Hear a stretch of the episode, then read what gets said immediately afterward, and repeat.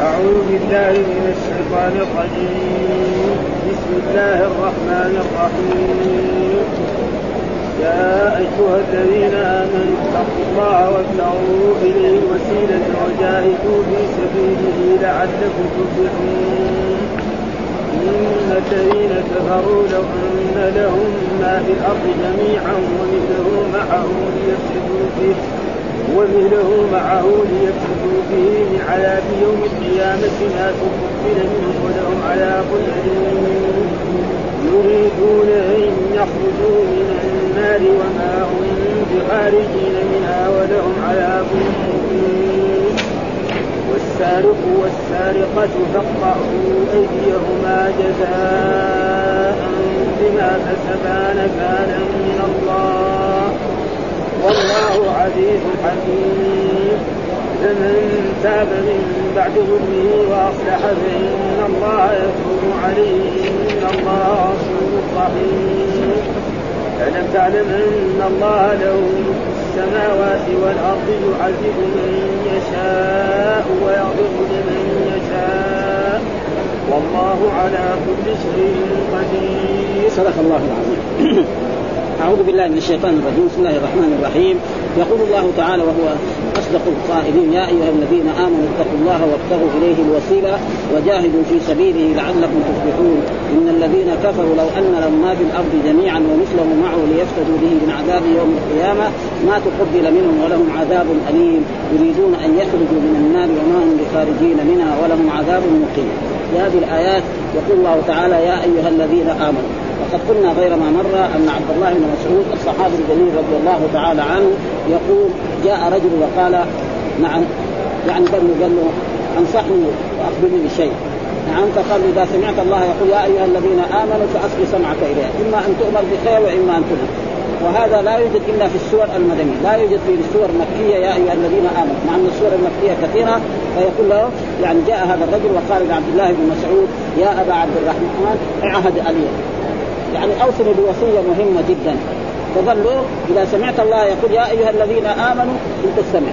إما تؤمر بخير وهنا قال يا أيها الذين آمنوا اتقوا الله. وابتغوا إليه الوسيله أمرين. ها يا الذين آمنوا اتقوا الله حق تقاته ولا تموتن. ويجي مرات بالنهي ها يا الذين آمنوا لا تحرموا طيبات ما يا أيها الذين آمنوا لا يسخر قوم. وهكذا. يقول يا أيها الذين آمنوا. وناداهم باسم الإيمان كمان. هذا شيء عظيم يعني. يا أيها الذين آمنوا ما ناداهم يا أيها الناس أو يا أيها العرب أو يا أيها ها ايها الذين آمنوا. فإذا الإيمان له شأن عظيم. فيقول يا أيها الذين آمنوا اتقوا الله. إيش معنى اتقوا الله؟ امتثلوا أمر الله واجتنبوا نهيه. هذا معنى التقوى. ها؟ اتقوا الله امتثلوا أمر الله واجتنبوا نهيه. وأطيعوا. ثم قال وابتغوا إليه الوسيلة، إيش معنى وابتغوا؟ يعني اطلبوا إليه الوسيلة. ابتغوا معنى اطلبوا إليه الوسيلة، إيش معنى يعني الوسيلة؟ الوسيلة لها معنيان، يعني. معنى لغوي ومعنى شرعي. أما المعنى اللغوي فهو معنى يعني التقرب. توسل فلان إلى فلان بمعنى إيه؟ تقرب إليه بأي طريقه من الطرق الذي إيه؟ هذا هذا معنى. المعنى الثاني يعني التوسل بمعنى الحاجة. جاء في أبيات شعرية يعني أن التوسل معناه الحاجة ومن ذلك قول الشاعر إذا غفل الواشون عدنا لوصلنا وعاد التصابي بيننا والوسائل. هذا الشاعر يقول إذا غفل الواشون عدنا لوصلنا وعاد التصابي. إيش التصابي معناه؟ يعني السوء معناه الحب والعشق والهيام مع مع مع الحديث إذا كان امرأة جائز إذا كانت زوجته ما في شيء. نعم؟ إذا غفل الواشون عدنا لوصلنا وعاد التصابي بيننا والوسائل. وجاء في أحاديث شاب ليست له صبوة. يعني ليس له إيه؟ هوى في الدنيا. هذا معناه ها والوسائل هنا بمعنى القرب وهنا يقول اتقوا الله وابتغوا إليه يعني تقربوا. وجاء في شعر آخر عن عبد الله بن عباس إن الرجال لهم إليك وسيلة. رجل يخاطب المرأة يقول إن الرجال مثلا بنت أو هذا إليك وسيلة يعني إيه؟ حاجة. فاذا الوسيلة معناه في اللغة العربية إما القرب وإما الحاجة. هذا معنى الوسيلة يعني في إيه؟ وفي وفي الشرع يعني التقرب إلى الله بالأعمال الصالحة. وفي آية أخرى في سورة الإسراء أولئك الذين يدعون يبتغون إلى ربهم الوسيلة. يعني إيه يتقربون إلى الله بالأعمال. فالشيء الذي يقرب إلى الأعمال إلى الله هو عمله الصالح. لا يقرب لا نسبه ولا حسبه ولا جاهه ولا ماله هذا أبدا. فيقول هنا يعني وابتغوا اليه الوسيلة. والوسيلة معناه التقرب إلى الله بالأعمال الصالحة والوسيلة لها يعني عدة معاني. ومن ذلك يعني الناس كثيرا يغلطوا في هذا الموضوع. يقول لك أنا أتوسل إلى الولي الفلاني أو إلى الصالح الفلاني و... و... والتوسل له أنواع ثلاثة. ها التوسل مثلا بأسماء الله الحسنى وصفاته العلى. يبغى يدعو الله يقول الله يا حي يا قيوم يا رحمن يا ذا الجلال والإكرام. ويطلب حاجاته من الرب بعد أن يحمد الله ويصلي على نبيه صلى الله عليه وسلم. لأن الرسول رأى رجلا يدعو الله فقال له استعجلت ها أول أحمد الله ثم صل على نبيك ثم ادعو بالله ثم إذا فرغت امسح وجهك فإنه جاء في الحديث إن الله يستحي أن يرد عبده صفرا فهذا توسل. التوسل الثاني بالأعمال الصالحة. يعني رجل يتوسل يعني واحد يقول اللهم بصلاتي لك الصلوات الخمس اغفر لي ذنبي. أدخلني الجنة نجني من النار. بحجي لبيتك الحرام بطوافي لبيتك. ببري لوالدي ها؟ كذا يقول؟ ببري لوالدي بشهادة أن لا إله إلا الله وأن محمد. كافي ها؟ ومن ذلك الدليل عنه حديث الثلاثة الذي انطبق عليهم الغار وهذا حديث يعني صحيح في البخاري وفي مسلم أن ثلاثة ممن كان قبلنا كانوا مسافرين ولما آواهم الليل دخلوا في في غار في الجبل فانحدرت صخره من أعلى الجبل وسكت الغار. معناه ما حد يدري عنهم حتى يجي الصباح معناه أنهم يموتوا هناك. ابدا ما حد يدري عنهم فقال بعضهم لما أصبح الصباح لا يستطيع الخروج. قال أحد بعضهم لبعض لا يعني ينجيكم من هذا إلا كل واحد يدعو بعمل صالح. فقال الأول إنه كان لي أبوان وكنت لا أسقي أحدا قبل ان ابويه يعني أول أنا راعي ابل أو غنم فأرعاها ثم آتي بالحليب وأسقي أبوي. يعني الأب والأم. ثم بعد ما يشرب الأب والأم أسقي أولادي. وفي يوم من الأيام تأخر. مثلا الراعي مع الام الراعي تصير بعيد. ما يجي إلا في العشاء أو بعد العشاء. ها؟ فأتى بالحليب والاخوه قد نام. فجلس ينتظر. أولاده يبغوا يبقى يسجد حتى أصبح الصباح وقام الأب والأم فشربا. فقال اللهم إن كنت فعلت هذا ابتغاء وجهك ففرج عنا ما نحن فخرجت الصخره لكن ما يرجع الآخر قال إنه كانت لي إبنة عم جميلة وراودها للفجور فابت بالزنا ثم افتقرت وجاءت وأعطاها 100 دينار. يفجر بها ويزني بها. فقبلت ولما جلس إلى منها مجلس الرجل من زوجي قالت يا عبد الله لا تفض الخاتم إلا بحق فخاف دخل خوف الرب سبحانه وقام عنها ولم يأخذ منها ال دينار. وما حد جاء شوش عليه. جاهم جيران أو ابوه أو طبيب أو شرطة أو بوليس. ترك المعصية لله سبحانه وتعالى. هذا عمل صالح خاف من الرب سبحانه. هذا انفرد ولكن ما قدر الثالث قال إنه كان لأجراء كل واحد يشتغل عندي أعطيه أجره إلا شخصا يعني آه انتهى عمله وسافر ولم يأخذ أجره. وغاب سنين ثم جاء. وصار هو يربيه. مثلا معلوم أن الرجل الذي يشتغل خادم عند عند راعي للغنم أو للإبل ما يعطي له فلوس. ما عنده لا ذهب ولا فضة ولا أوراق نقديه لا عنده أوراق سعودي ولا دولار ولا شيء. يعطي له إيه؟ غنم ها يقول لك في آخر السنة كم؟ خمسة رؤوس عشرة رؤوس. هذا هذا هذه عادة. وكذلك الفلاح. يعطي له كم؟ نعم بر أو دخن أو ذرة أو شعير. كذا هذه عادة هذا ها؟ فصار يربي هذا. كان مثلا 10 رؤوس ال 10 رؤوس بعد سنة إن شاء الله تصير كم؟ 40 ابدا إذا بارك الله فيك. وهكذا حتى بعد سنين قالوا قل له يا عبد الله أنا كنت اخذ من عندك أعطينا. قال له شوف الوادي هذا كله بما فيه. من الإبل ومن الذكر ومن الرقيق كله. يا شيخ لا تسخر به قال له فالساقه هو ذهب. معناه إيه؟ أمانة هذا. أداء الأمانة هذا إيه؟ عمل صالح. فانفرجت الصخرة وخرج يمشون في الشمس. خلاص. ها؟ هذه إيه؟ فأي واحد يقول مثل هذا دعاء اللهم بصلاتي لك الصلوات الخمس. بحبي لنبيك محمد صلى الله عليه وسلم. بشهادة أن لا إله إلا الله. بزكاتي بحجي لبيتك. باعتماري لبيتك. مثل هذا يعني ما في شيء.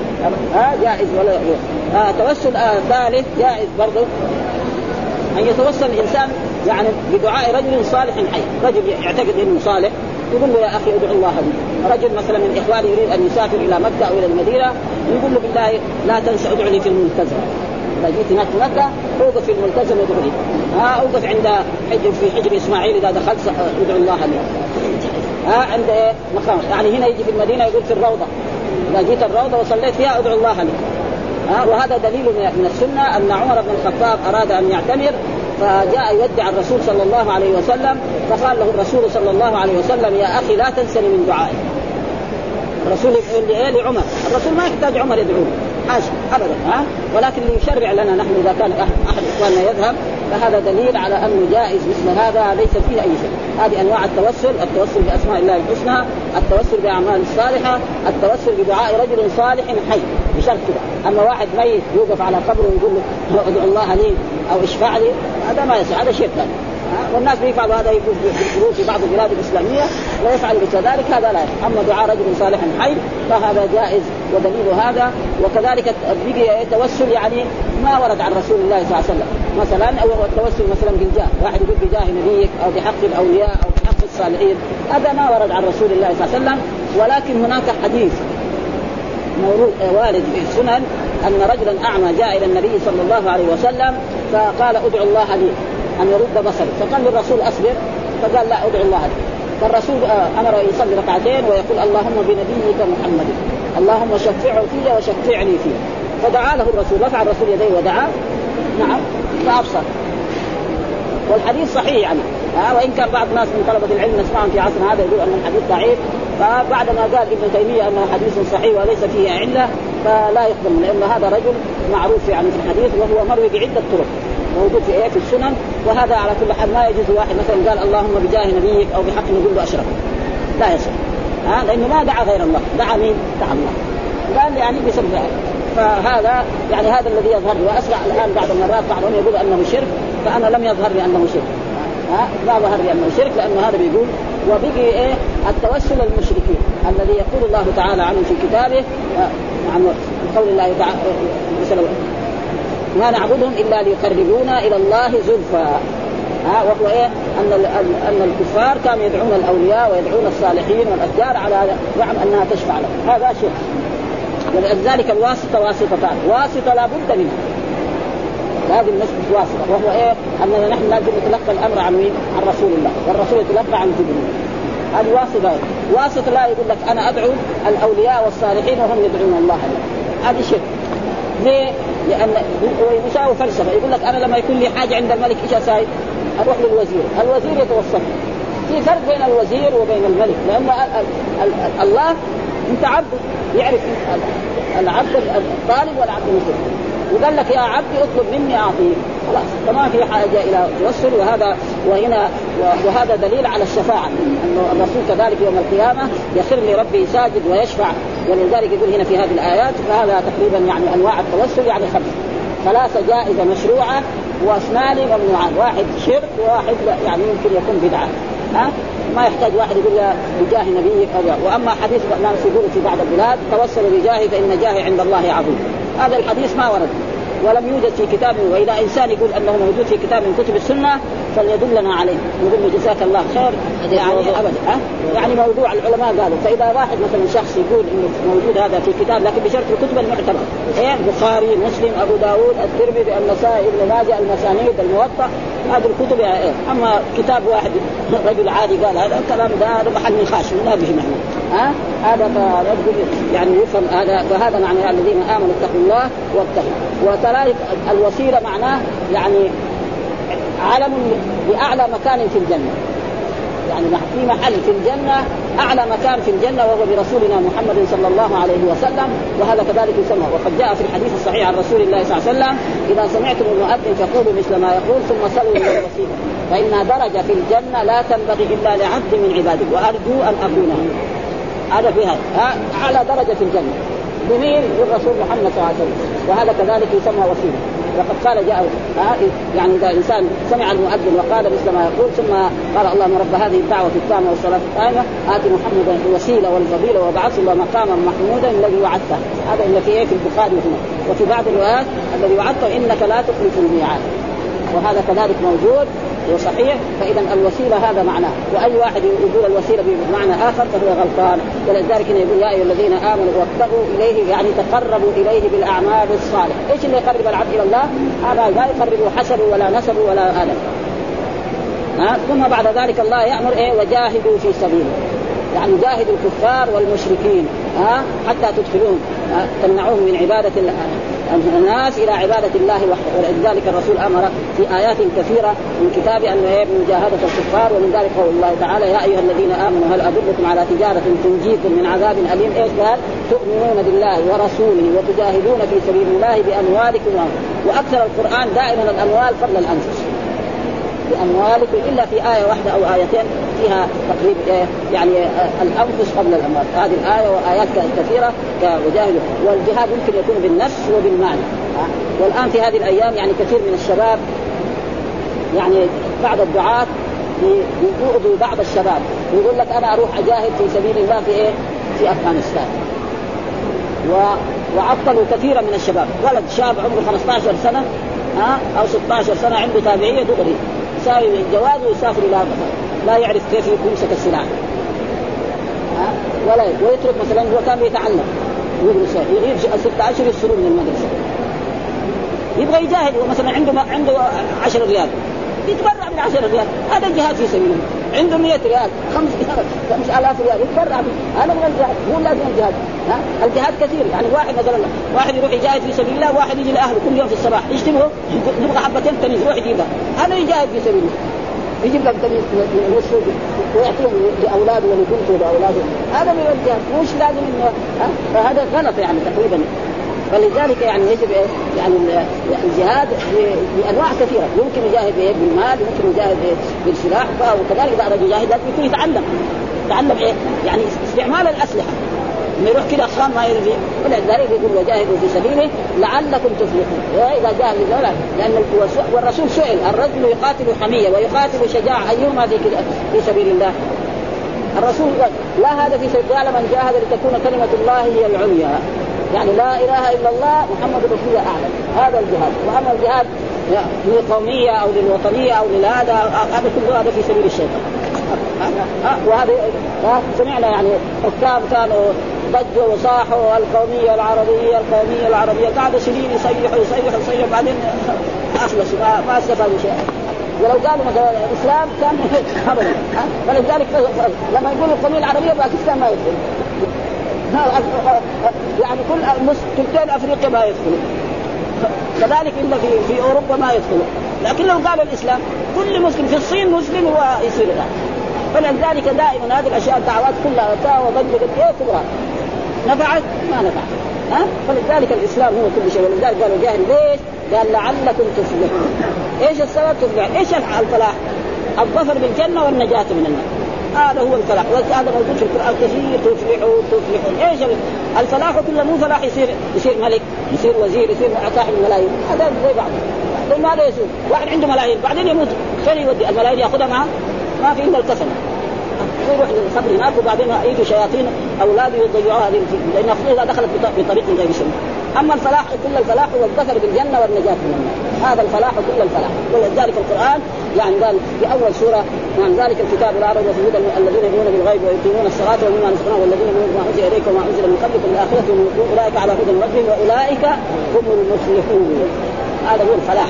ها؟ ولذلك هنا لعلكم ثم بعد ذلك قال إن الذين كفروا لو أن لهم ما في الأرض جميعا. إيش معنى الكفر أصله؟ أصل الكفر معناه التغطية. مثلا الله يستحق العبادة ادله كثيره لو شفنا هذا الكون الشمس والقمر والجبال والإنسان. وفي أنفسكم أفلا تبصرون. في آية في البخاري مر علينا لما كنا نقرأ وفي أنفسكم أفلا فسرها الإمام البخاري. وفي أنفسكم أفلا تبصرون. يعني شوف العظمة عظمه الرب سبحانه. الإنسان يأكل من فمه ويشرب من فمه. بعد ذلك يخرج البول من جهة والغائط من جهه بس هذه ينظر ثم إيش الأشياء الآلات اللي هناك اللي تخدم الطعام هذا؟ بأشياء يمكن نحن العاديين ما نفهم لكن الطبيب يعرف كيف كيف تتغير ويدخل فيها مدري إيه وأشياء. يقول في أنفسكم أفلا ينظر الإنسان في نفسه كيف النفس وكيف هذا الأشياء يعني عجيبة. ثم الإنسان لما يخلق يعني مثلا الناس اللي يعملوا مثلا الطائرات يجيبوا آلات. يعني مثلا العجل لحال والالكترونيات لحال والكهرباء لحال. الإنسان أول يصير نطفة. ثم بعد ذلك يصير علقة ثم يصير مضغة. القلب في مكانه الرئة في مكانه العيون في مكانه ثم يخرج صغير كذا عيونه صغيرة. شوية شوية يكبر. هذا مين هذا؟ ما حد الا سبحانه ما ابدا. دحين يقول يبغى يساوي انسان آلي، إنسان آلي ما لا يشغل كهرباء. يبغى ابدا. يعني يمشي. الالات الالكترونيات هذه ابدا. كلها ما ما في ما فهذا فعلا. فيقول كفروا معناه جحد فإذا الرب هو الذي يستحق العبادة و ها لو أن لهم ما في الأرض جميعا. يعني لو فرض أن كافر مثلا فرعون وهامان وزي بن كعب وزي الخلف يعني قالوا له تعال يوم القيامة. لو كان يعني شاف العذاب ده لو كان ملء الأرض ذهبا سلم تنجو من العذاب. مستعد أنت. الله يقول أنا واحدة كلمه لا إله إلا الله. تمام. لا إله إلا الله محمد رسول الله. أو لا إله إلا الله والرسول الذي بعث ذاك الوقت كلمه محمد. بس تقول هذه الكلمة. إذا قال الإنسان هذه الكلمة وكان مخلص خلاص صار مؤمن. وبعد ذلك يصلي ويصوم ويفعل هذه الأشياء وهذا زي ما قلنا يعني آه يعني يعني مفتاح الجنة لا إله إلا الله محمد رسول الله. هذا مفتاح. ما عنده هذا المفتاح ما يدخل الجنة ابدا ولا يشوفها بقي هذا المفتاح له لازم أسنان. هذه الأسنان إيه؟ الصلاة، الزكاة، الصيام، الحج. ها الأعمال الصالحة التي جاءت عن رسول الله فإذا أتى بمفتاح وفيه أسنان يفتح الباب. ومعلوم باب الجنة باب إيه؟ يعني مدخل ما هو باب في الفراغ نحن هنا في دنيانا شفنا الأول آه الابواب القديمة إذا ما في المسامير حقت المفتاح ذاك الضبة القديمة ما يفتح. خلي عادة تفتح المفاتيح الحديثه هذه الصغيره اللي قد كده. يعني ينكسر السن قليل ما يفتح يقعد في الشارع. ما مستحيل ولا يكسر الباب. هذا مفتاح الجنة فلمن له وهذا ولذلك قال كفروا لو أن ما في الأرض ومثله معه ليفتدوا به. يعني إيه؟ يتخلصوا من عذاب إيه؟ من عذاب يوم القيامة ما تقبل منه. ابدا. يعني لابد إيه؟ يدخل الكافر لازم يخلد في النار. وأما المؤمن العاصي الذي شهد أن لا إله إلا الله وأرتكب معاصي هذا تحت مشيئة الرب. ربنا إن شاء عذبه وإن شاء غفر له. هذا معناه يعني قالوا إيه؟ ما تقبل منهم ولهم عذاب أليم ولهم عذاب موجع. إيش أليم؟ معناه موجع. وهذا العذاب يكون في النار ويخلدون زي ما قال الله لا يموت فيها ولا يحيا. وهذا في الكفار. وقال في آية كلما نضجت جلودهم بدلناهم جلودا غيرها أما المؤمن لا. إذا كان مؤمن ودخل النار هذا قد يعذب على قدر ذنبه ثم يجلس من اللي شاء الله ثم يخرج إما بشفاعة الرسول محمد صلى الله عليه وسلم أو بشفاعة غيره أو تقرب من الله وتفضل. آه فإنه جاء في أحاديث كثيرة إن الله يعني سيخرج من النار ناس دخلوا النار. ثم بعد ذلك يخرجهم ويدخلهم الجنة. ومر علينا أحاديث أنه آخر من يدخل الجنة يعني رجل فيقول الله له تمنى. ها فيتمنى أن يعطى مثل الدنيا وأمثالها. في رواية عشر أمثال الدنيا. هذا آخر من يدخل الجنة. اذا اللي دخلوا اول هذول إيش يصير عندهم؟ شيء ثاني ها؟ ولأجل ذلك ولهم عذاب أليم. ثم بعد ذلك يقول الله تعالى يريدون أن يخرجوا من النار. يريد هؤلاء الكفار أن يخرجوا من النار وما هم ليه؟ لأن الكافر يخلد. أما المؤمن العاصي لا يخلد. ها واحد زنى أو سرق أو شرب الخمر ولا يجوز لإنسان مسلم يقول ان ان إن مرتكب الكبيرة كافر أو يخلد في النار. ها وقد قال ذلك بعض الفرق الإسلامية كالمعتزلة والخوارج وهم غلطوا في ذلك أشد الغلط. وهذا القرآن ينص على ذلك. يقول الله تعالى وإن طائفتان من المؤمنين اقتتلوا فأصلحوا بينهما فإن بغت إحداهما على الأخرى فقاتلوا التي تبغي حتى تفيء إلى أمر الله فإن فاءت فأصلحوا بينهما بالعدل وأقسطوا إن الله يحب انما المؤمنون إخوة. سمى الطائفتين المتقاتلتين إيه؟ هذا دليل على أن إيه؟ مرتكب الكبيره ما يصير كافر لأن المسلم ما يصير كافر ما يصير اخو الكافر. وقال في آية أخرى فمن عفي له من أخيه شيء. سمى القاتل للمقتول أخا. قاتل يقتل ومع ذلك القاتل أخ للمقتول. بس في ترتب أحكام شرعية. أنه إيه؟ إما يقتل وإما يأخذ الدية وإما أن يعفو. لكن ما يسمى كافر.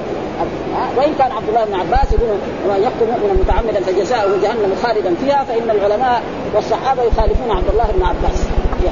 وهو يقول لا الذي يقتل مؤمن متعمدا مخلد في النار. العلماء يخالفونه في ذلك وأصحاب رسول الله صلى الله عليه وسلم يخالفونه في ذلك. ولذلك هنا يريدون يبقون بخالد ولهم عذاب مقيم يعني مستمر. ها؟ عذاب مستمر أبد الآباد. ولذلك جاء في القرآن في الكفار ابدا ابدا في ثلاث آيات في القرآن. فلذلك ثم بعد ذلك يقول الله تعالى يعني والسارق والسارق. إيش معنى السارق؟ السارق الرجل الذي يأخذ مال الناس بطريق يعني مختفي وبشرط يعني لا تقطع يد السارق إلا بشروط. أن إيه؟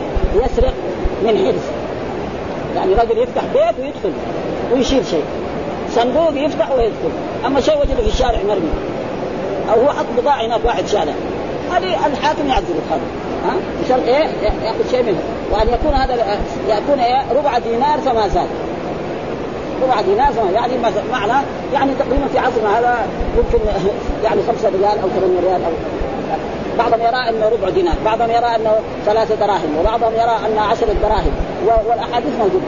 ها؟ يعني تقطع يد السارق في إيه؟ في ربع دينار، موجود أحاديث بهذا الصنص. ها؟ وأن يكون ما وأن لا يكون هناك مجاعة. إذا كان هناك مجاعة ما وكذلك عمر بن الخطاب لما في عام الرمادة كان إذا سرق السارق ما يفتح إذا كان مجاعة الشرط يعني إيش يسوي؟ هذا أما عشان يبغى يكثر فلوسه هذا هذا الذي يفتح من شرط هذا. ثم قال والسارق والسارق. تقطعوا هذه حقون النحو اللغة العربية. يقول السارق والسارقه لأنه قاعدة في اللغة العربية أن الجملة الخبرية جملة الخبر لازم تكون جملة إيه؟ خبرية ما تكون جملة إيه؟ هنا قال والسارق والسارقة فاقطعوا.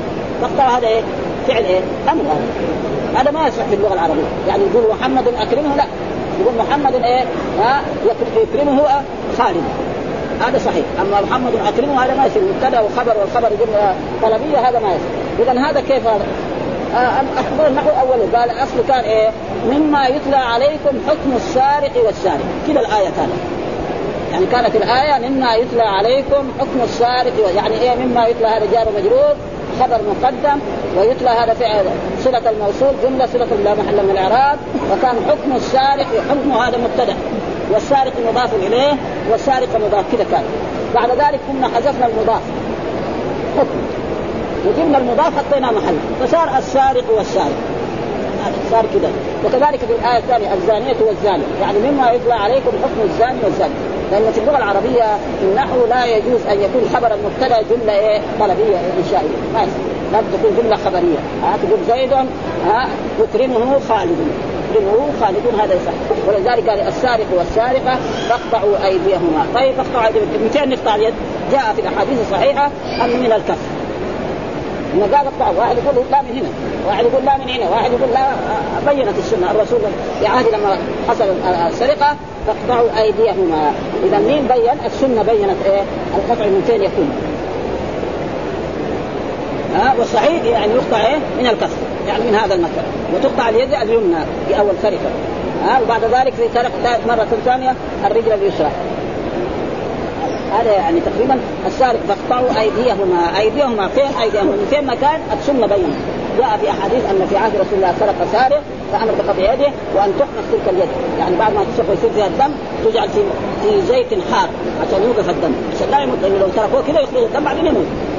هذا تقريبا والان الطب الجميل كذلك يفعل مثل هذا. الطب الحديث السارق يقطع أيديهما جزاء ولا فرق بين الرجل والمرأة. ها؟ نكالا من الله يعني تعديلا من الرب سبحانه وتعالى لأن الرب سبحانه وتعالى أعلم بمصالحه. الآن في بلاد يعني الاستعمار يقولوا هذا إيه؟ يعني كيف تقطع يده بنعطل لا إذا قطعنا يد واحدة يبطل السراق. كلهم مثلا بلد فيها 100 سارق يقطع يد سارق واحد ال 90 دول كلهم يبطل يصير إيه؟ عيب عليه وعلى أولاده وعلى أهله وعلى قبيلته ما يرضى ابدا. كذلك إذا واحد قتل وقتلناه الله يقول ولكم في القصاص حياة. والله أعلم بمصالح عباده ها فهم بيعينوا مثلا بعض الناس على المملكة العربية السعودية كيف واحد يقطع يده؟ هذا هي مصلحة. ابدا إذا قطعنا يده. ثم واحد يعني اعترض في هذا يقول مثلا يعني دية اليد 500 دينار. ها طيب وتقطع يد اليد في السرقة بإيه؟ بربع دينار. لو واحد قطع يد إنسان مثلا بالقوة يقول له تعال سلم إيه؟ نقطع يده وإلا يسلم 500 دينار. يعني ديتها كم؟ ولما سرقت وخانت صار كذا. فهذا حكمة والله أعلم بمصالح عباده ما في أعلم بمصالح عباده من هذا. ولأجل ذلك شوف البلاد اللي فيها قطع يد السارق وقتل القاتل. يعني هناك الجرائم. يعني ما في أكبر دولة إيه؟ أمريكا. قد السرقه؟ ما في في أمريكا. يقول لك رأوا أمريكا يقول لك يعني الفندق ما يكون مفتوح مصراعي على مصراعي مش البيت. الفندق الفندق لازم يكون أي بيت لازم يكون مغلق دوائر الحكومة ولا خط أبدا حتى وإذا جاء ضرب الجرس ما, ما يفتح له حتى يعرف من هو. هنا دحين أبواب مفتوحة.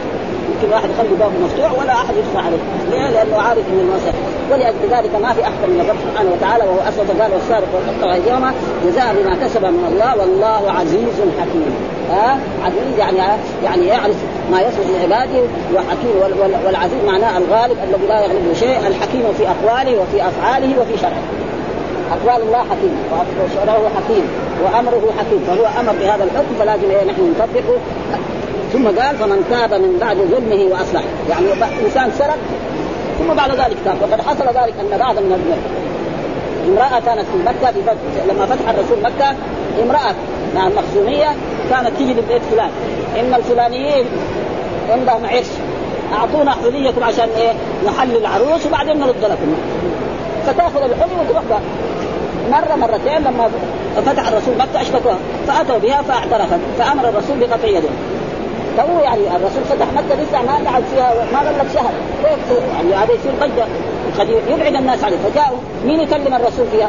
قالوا ما حد يقدر يكلم الرسول إلا أسامة حب رسول الله وابن حبه فجاء أسامة وقال يا رسول الله يعني هذه يعني تسامحه ما تقطع يدها الآن. فقال يعني يا أسامة أتشفع في حد من حدود الله؟ لو سرقت فاطمة بنت محمد لقطعت يدها. وإن كان الأمم السابقة إذا سرق فيهم الشريف تركوه. وإذا سرق فيهم الضعيف قطعوا يده.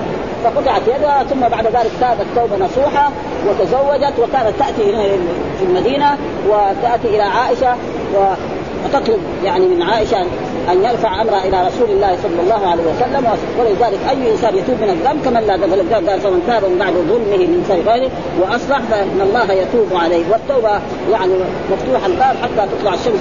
ثم قال إن الله غفور رحيم. غفور يعني ساتر يستر عباده ورحيم رحيم بعباده وهو أعلم بمصالح عباده من كل شيء. فلأجل ذلك أمر بقطع يد السارق وأمر بقطع يد السارقة وأمر برجم الزاني المحصن وأمر كذلك الزاني غير المحسن أن يجلد 100 جلدة ويغرب من السنة فهو حكيم في هذا وهو اعلم بمصالح عباده وما في أحسن من هذا الحكم لأنه حكم الله سبحانه وتعالى.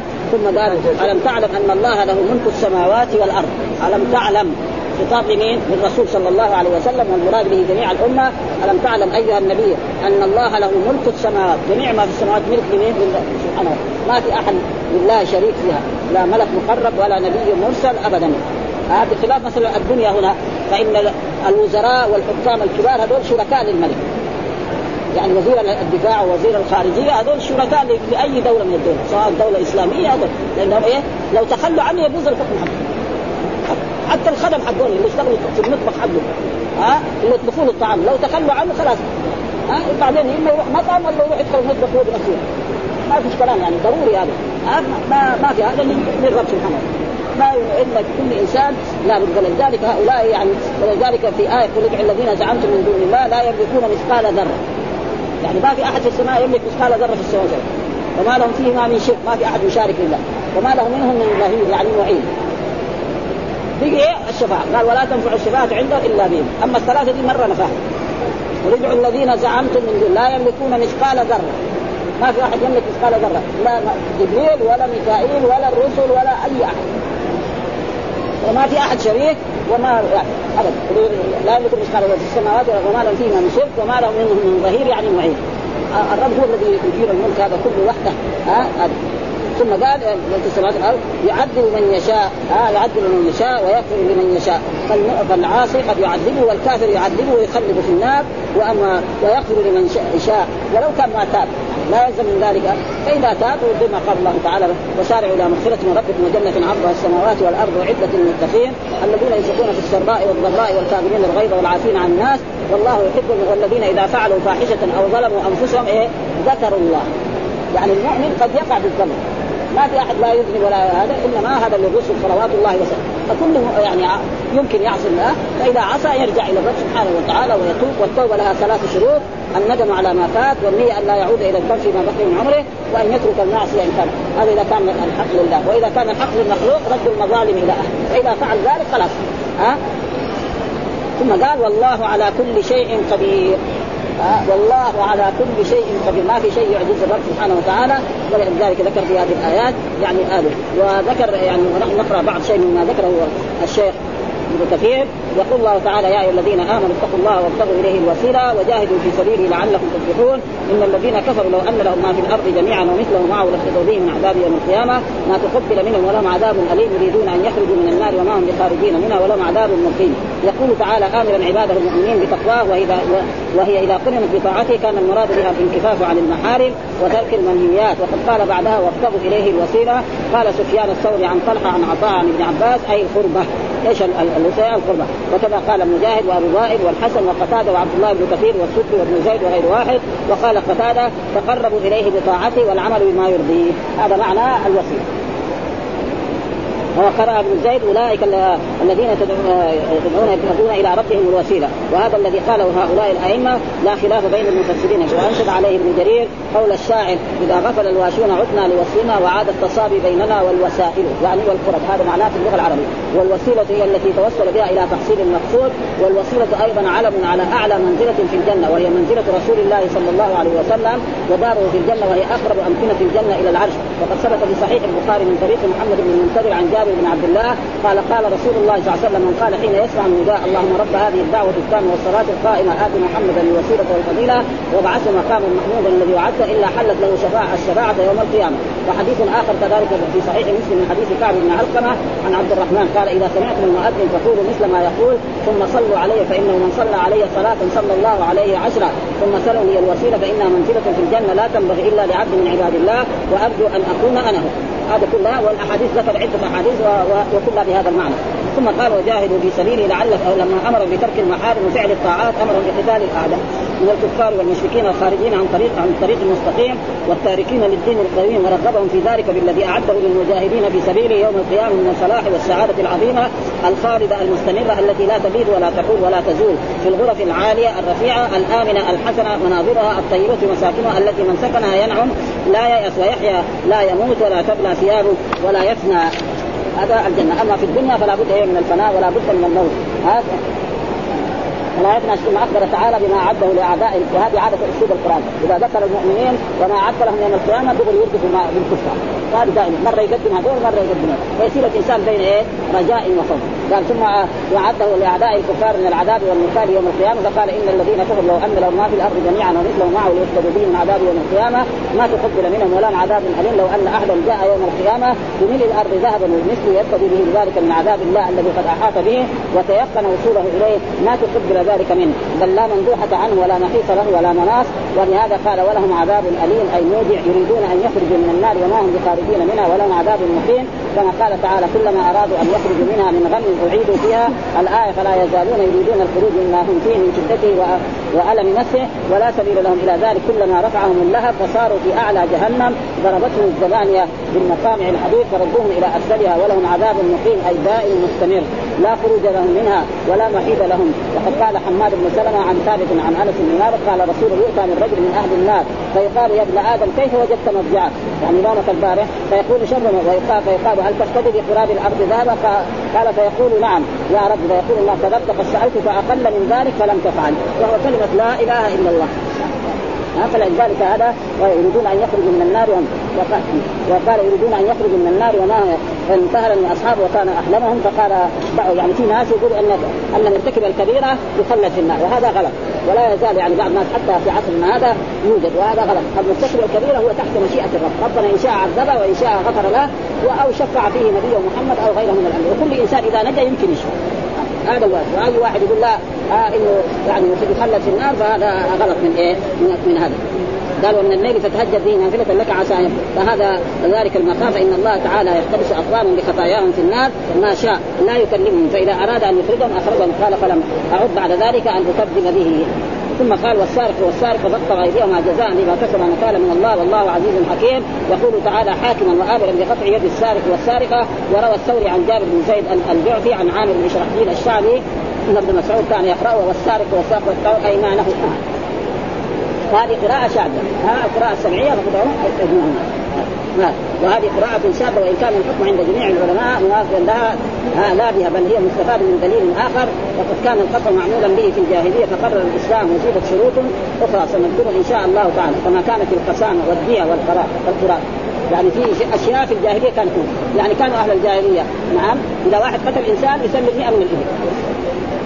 هذا موجود ها القسامة واحد قتل إنسان يتبرع يجي يحلف بالله. خمسين يمين قارب ويقتل وكذلك القراء يعني واحد يعطي إنسان يعني شيء من التمر أو من من أو هذا ثم بعد يعني فجاء الإسلام الشيء الطيب يخليه. والشيء البطال البيع كان الناس يبيعوا ويشتروا ما يجي مثلا الإسلام يقول لا ما حد يبيع. واحد يبغى طعامك أديله يبغى ثيابك أديله لا يبيع. ومنع الأشياء التي فيها ضرر. هذا بيع. بيع ما لا يملك ها أو بيع الطير في الهواء بيع الخنزير بيع الميتة. حسبها ما يعني وهكذا يعني الأشياء الموجودة. قال وسائل ولم يعتبر نصابا ولا حلفا يعني بعض بعض الفقهاء قالوا إيش قال في الجاهليه؟ يقال ان الدويك مولى لبني مليح بن عمرو بن خزاعة كان قد سرق كنز الكعبة. ويقال سرقه قوم فوضعوه عنده وقد ذهب بعض الفقهاء من أهل الظاهر إلى أنه متى سرق السارق شيئا قطعت يده سواء كان قليلا أو كثيرا لعموم هذه الآية والسارق والسارق والطور فلم يعتبروا نصابا ولا حرزا بل أخذوا بمجرد السرق. ولا بد أن يكون من حرز. إيش معنى حرز؟ كل شيء. مثلا الإبل في الحوش أو الشاة. واحد يروح يفتح العضو ياخذها هذا حرز. ما يرميها في الشارع. شو سرق؟ معلش. ها واحد يرمي بضاعته هناك في الشارع. واحد يسرقها ما تقطع لكن يفتح البيت ولا يفتح الدكان هذا لابد أن وان يكون إيه؟ أقل ما يكون ثلاثة دراهم. فإذا كان كذا تقطع ويكون كذلك في غير أيام المجاعة. فإذا كان هناك جوع أو يعني جد أو هذا فلا تقطع يد السارق إيه؟ مثل في هذه الأيام. قال لعن الله السارق والسارقة ولا ها؟ يسرق البيضة فتقطع يده ويسرق الحبل فتقطع يده. وهذا معناه يعني إذا سرق شيء بسيط يعني بعد ذلك يسرق الشيء الكبير وبعضهم فسر يعني البيضة يعني البيضة التي تلبس في الجهاد آه آه آه. قال يسرق الولد تقطع ويسرق الحبة تقطع وأما الجمهور فاعتبروا النصاب في السرقة وإن كان قد وقع بينهم الخلاف وفي قدره فذهب كل من الأئمة الأربعة إلى قول على على حدة. وعند الإمام مالك بن أنس رحمه الله النصاب ثلاثة دراهم مضروبة خالصة فمتى سرق أو ما يبلغ ثمنها فما فوق وجب القطع. واحتج في ذلك ما رواه عن نافع عن ابن عمر أن رسول الله قطع في مجن ثمنه ثلاثة دراهم. والمجن هو يعني الستر اللي في الحد. يحط قدامه إذا ضرب بالسيف أو هذا هذا أخرجاه وقطع عثمان رضي الله تعالى في ترجة ترجة معناه زي الليمون بس كبير هنا في المدينة ما في لكن في نجد شفنا كان كثير. ما كذا كبير. والظاهر إنه كان ذاك الوقت غالي. ما يسوى يعني مثل هذا. و وعثمان تقوم ثلاث دراهم من صرف 12 درهم فقطع عثمان يده وقال أصحاب مالك ومثل هذا السميع اشتار ولم ينكر من مثله يحكم اجماع وعن عائشة أن الرسول قال تقطع يد السارق في ربع دينار فصاعد. وكان الدينار كان 12 درهم. في عهد الرسول الدينار الذهب يعني 12 درهم. والحين لا الدينار الآن لا غير. يعني الدينار الذهب غالي. الدينار في عهد الرسول كان مثقال. الآن الدينار كان مثقالين. دينار الجرد أو الجرد هذه الأشياء يعني تغيرت الأشياء. وقال فهذا الحديث أصل في نص باعتبار ربع الدينار انما وقال الإمام أحمد في رواية نعم. إلى أن كل واحد من ربع دينار وثلاثة دراهم مرده شرعيا. فمن سرق واحدا منهما أو مساويه قطع عملا لحديث ابن عمر وبحديث عائشة رضي الله تعالى عنهما. عن عائشة أن قطعوا آه، قال اقطعوا في ربع دينار ولا تقطعوا فيما هو أدنى من ذلك. وكان ربع الدينار يومئذ ثلاثة دراهم والدينار اثني عشر درهما. وفي لفظ للنساء لا تقطع لا تقطع يد السارق فيما دون ثمن المجن. قيل لعائشة مثلا قالت أربع دنانير ربع دينار. فهذا كلها نصوص دالة على عدم اشتراط عشر دراهم والحنفية يقول لا عشر دراهم. فالاحاديث التي عشر دراهم يعني ما هي واما الإمام أحمد فلذلك يعني الصحيح ربع دينار لا تقطع يد فيما دون ثمن المجال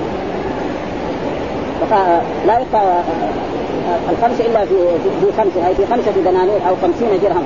وهذا كله أحاديث يعني ما هي الثاني اشكل في كان يسلق البيضة فتقطع يده ويسلق الحبل فتقطع يده لأجل احده أنه منسوخ بحديث عائشة. وفي هذا نظر لأنه لابد من بيان التاريخ. الثاني أنه مؤول ببيضة الحديد وحبل السفن. السفن إيه؟ الذي في الشراع هذا. فإن الحبل كم؟ يسوى كثير. ها ما هو زي اللي فيه الشاة. ولذلك يعني تقريبا وأن هذه وسيلة للتدرج بالسرقه من القليل مثلا طفل صغير أو شاب يسرق من أهل من أهله. إذا سرق من أهله وتركوه مرة المره الثانية بعدين يسرق سرقة ثانية ويدخل في السجن وقد تقطع ها؟ ولذلك السرقه يعني مضره جدا. وكان الأمر عليه حيث كانوا يقطعون في القليل والكثير. فلعن السارق الذي يبذل يده الثمينه في الأشياء المهينة. وقد ذكر أن أبو العلاء المعري لما قدم بغداد اشكال عنه أنه أورد اشكالا عن الفقهاء فجعل في جعله نصاب السرقه ربع دينار. ونظم في ذلك شعرا دل على جهله وقلة عقله فقال يد بخمس دين مسجد وجئت ما بالها قطعت في ربع دينار. ها؟ يعني ديتها 500 درهم. وتقطع بربع دينار يعني هذا غلط يعني. وهذا خطير. وأبو العلاء معروف معروف رجل شاعر كبير وحبيب لكنه زنديق. ها؟ تناقص تناقص ما, ما لنا إلا السكوت له وأن نعوذ بمولانا من النار. ورد عليه العلماء بأن هذه الأمانة جعلتها غالية. والقيام